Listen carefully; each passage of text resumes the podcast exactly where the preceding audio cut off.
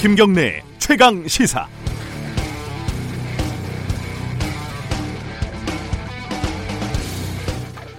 제가 기자 생활을 꽤 해서 그렇게 된 건지 아니면은 알량하게 경제학을 전공해서 그런 건지 또 그것도 아니면 원래 그런 건지 모르겠습니다만 저는 좀 메말라 있다고 해야 하나요? 아니면 어, 냉소적이라고 해야 하나요?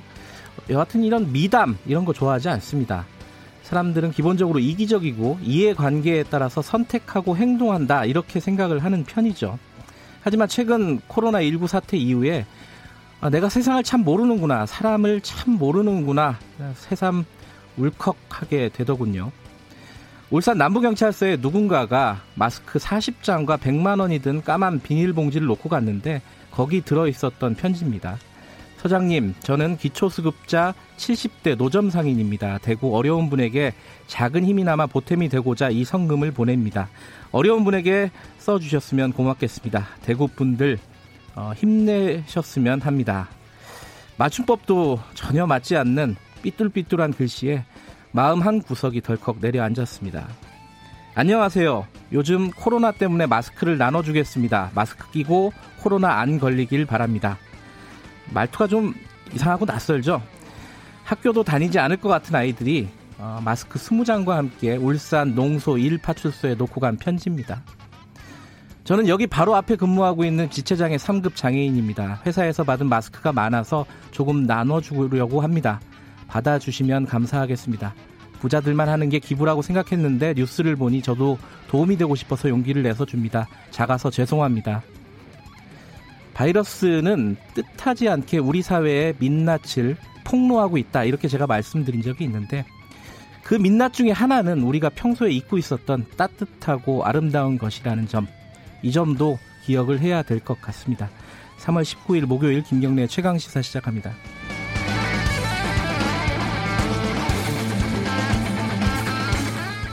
김경래 최강 시사는 유튜브 라이브도 열려 있습니다. 샵 9730으로 문자 보내주시기 바랍니다. 짧은 문자는 50원이고 긴 문자는 100원입니다. 스마트폰 애플리케이션 콩 이용하시면 무료로 참여하실 수 있습니다. 자, 오늘 주요 뉴스 브리핑 시작하겠습니다. 고발 뉴스 민동기 기자 나와 있습니다. 안녕하세요. 안녕하십니까. 아, 코로나19부터 정리를 해보죠. 요양병원에서 대구 쪽이죠. 그 70명 넘는 확진자가 나왔다고요? 그 대구 한사랑 요양병원 환자 57명하고요. 네. 직원 18명 등 모두 75명이 확진 판정을 받았습니다. 전체 환자의 절반이고 직원의 25%가 무더위 감염이 되는데요. 네. 환자 대부분이 치매 등 기저질환이 있거나 70대 이상 고령자인 코로나19 고위험군입니다. 네. 근데 확진된 요양병원 종사자 가운데 상당수가 의심 증세를 보인 지 7, 8일 정도 지나서 이제 확진 판정을 받았거든요. 권영진 대구시장은 이 발열 증상이 있을 경우 출근하지 않아야 하는데 네. 그런 부분이 잘 지켜지지 않은 것 같다 이렇게 얘기를 했습니다. 대구시는 이들이 보건소에 증세를 신고했는지 여부를 파악 중이고요. 그리고 지금 대구시가 요양병원하고 요양원에 대한 전수조사를 진행을 하고 있는데 네. 4개 시설에서도 13명의 확진자를 발견을 했습니다. 그리고 대구에서 폐렴을 앓던 10대 청소년이 갑자기 사망을 했습니다. 지금 보건당국이 사후 검사에 들어갔는데요. 기저질환은 없었다고 하고요. 생전에 음성 판정을 받았거든요. 근데 엑스레이상 폐 여러 부위가 하얗게 변해 있었다고 합니다. 18일 0시 기준으로 국내 총 확진자가 8,413명이고 보건당국이 오늘부터 전체 입국자에 대한 특별 입국 절차를 시행을 할 예정입니다. 우리나라의 요양병원이 한 1,200개가 넘는데요. 네. 그리고 요양원, 뭐 장애인 시설 이런 것들을 합치면은 뭐 수만 개에 이른다는데 이게 화약고 같은 거죠. 그렇습니다. 이 감염병에는. 이 부분들 어떻게 지금 대처를 해야 되는지 3부에서 저희들이 전문가 얘기 좀 나눠보겠습니다. 17세, 어, 17세 청소년 사망은 좀 미스테리합니다. 아직까지는. 그렇습니다. 예. 예, 이 부분은 좀 더 지켜보도록 하고요. 복지부 차관이 지금 접촉자로 분류가 돼가지고 자가격리를 했다고요? 그 분당 재생병원 병원장이 뒤늦게 코로나19 확진 판정을 받았거든요. 네. 근데 지금 이 병원장하고 간담회에 참석했던 김강립 보건복지부 차관 등 복지부 직원 8명이 접촉자로 분류가 돼서 2주간 자가격리에 들어갔습니다. 네. 그리고 이 해당 원장과 함께 분당 재생병원 대책회의에 또 은수미 성남시장이 참석을 했거든요. 음. 두통하고 콧물 증상이 있어서 검사를 받았는데 다행히 음성 판정이 나왔습니다. 근데 예방적 차원에서 또 자가격리에 들어갔습니다. 아, 경기도는 지난 6일 분, 이 분당 재생병원 측이 역학조사반에 확진자가 나온 병동의 출입자 명단을 고의로 누락 제출해서 역학조사에 차질을 빚게 했다고 지적을 했습니다. 네. 해당 병원에 대해서 조치하는 방안을 검토를 하고 있습니다. 이 분당재생병원은 이 감염이 어떻게 시작됐는지가 아직 안 아직 나왔어요. 그게 파악이 안돼 있습니다. 예. 근데 의료진 확진자가 많다는 게 굉장히 특징이죠. 여기는. 그렇습니다. 미국이 지금 미국으로 들어갈 수 있는 비자 발급을 중단한다. 이게 어디까지 어떻게 중단을 한다는 거죠? 그러니까 유학, 취업, 이 주재원 등의 목적으로 미국에 장기 체류하는 게 당분간 어려워질 것 같은데요. 네. 다만 비자 면제 프로그램에 따라 전자 여행 허가제를 발급받은 경우에는 최대 90일 정도 음. 뭐 관광 등의 목적으로 미국을 방문할 수가 있습니다. 네. 그리고 이미 발급받은 비자의 효력도 유지가 되는데요. 시급한 용무가 있어서 즉시 미국 방문이 필요하면 긴급 비자 인터뷰 예약을 해달라 또 대사관 측이 이렇게 밝히고 있습니다. 그래서 전면 중단한 것은 아닌 것으로 지금 파악이 되고 있는데요. 네. 장례식 참석이라든가 내 학사 일정이 시작되는 학생, 무역 또는 투자 목적도 긴급 인터뷰를 신청할 수가 있습니다.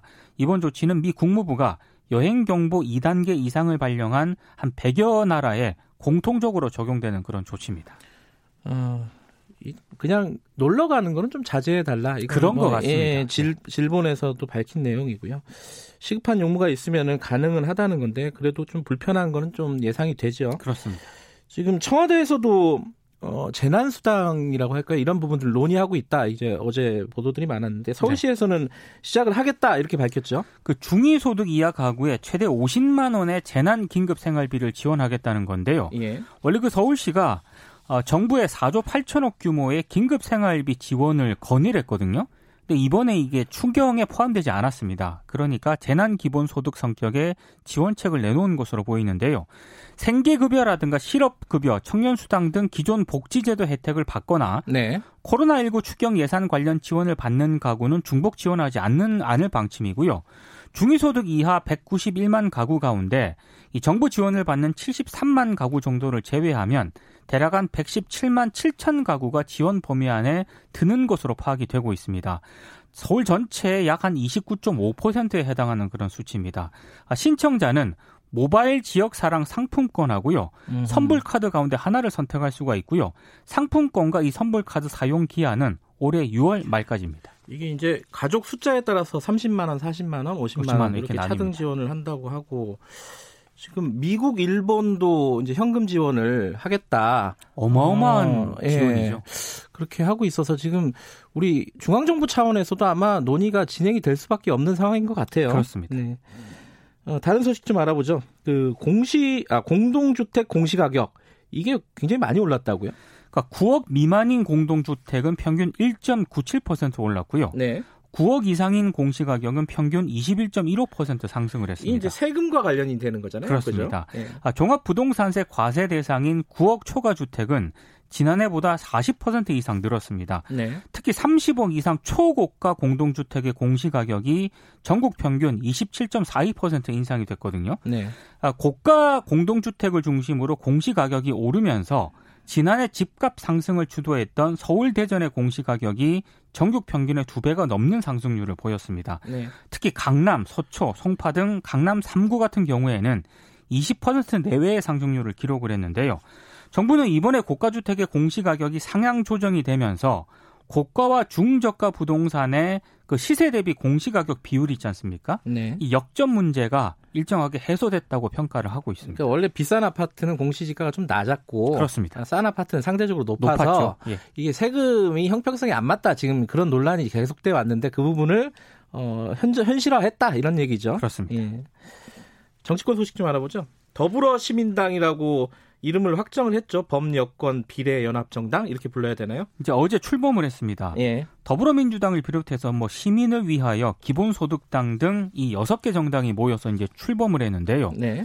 비례 후보 추천 작업에 바로 착수를 했습니다. 각 소수 정당에서 3명씩 후보를 추천받은 다음에 공천 심사를 해서 정당별로 한 명 정도씩 상위 순번에 배치한다는 그런 계획인데요. 오는 21일까지 시민 추천 후보도 공모를 받기로 했습니다. 정의당에 참여하지 않는 몫의 한 다섯 석 정도를 시민 추천 후보로 채우겠다는 방침입니다. 그리고 더불어시민당이 이 투표용지 기호 순번을 끌어올리기 위해서 민주당 현역 의원 파견도 공식 요청하기로 했는데요. 근데 비판도 굉장히 강하게 나오고 있습니다. 네. 아, 소수 정당을 들러리로 지금 민주당이 전락시켰다 이런 지적인데 네. 특히 이제 성소수자 비례대표 후보를 냈다는 이유로 이념 논란 대상이 된 녹색당이 선거 연합 참여 방침을 어제 철회했고요. 미래당도 참여 반대로 입장을 바꿨습니다. 네. 지금 정치개혁연합하고 민중당은 막판 고심 중인 것으로 전해지고 있는데요. 민생당 같은 경우에는 결론을 내지 못했는데 어제 비례연합정당 참여를 두고 바른미래당계하고 호남계 당직자들 사이에 몸싸움까지 발생을 했습니다. 게다가 그 가자 환경당인가요? 거의 대표 권기재 대표는 네. 미성년자 성추행으로 기소유예를 받았다. 이게 좀 알려지면서 논란이, 논란이 되고 있습니다. 그렇습니다.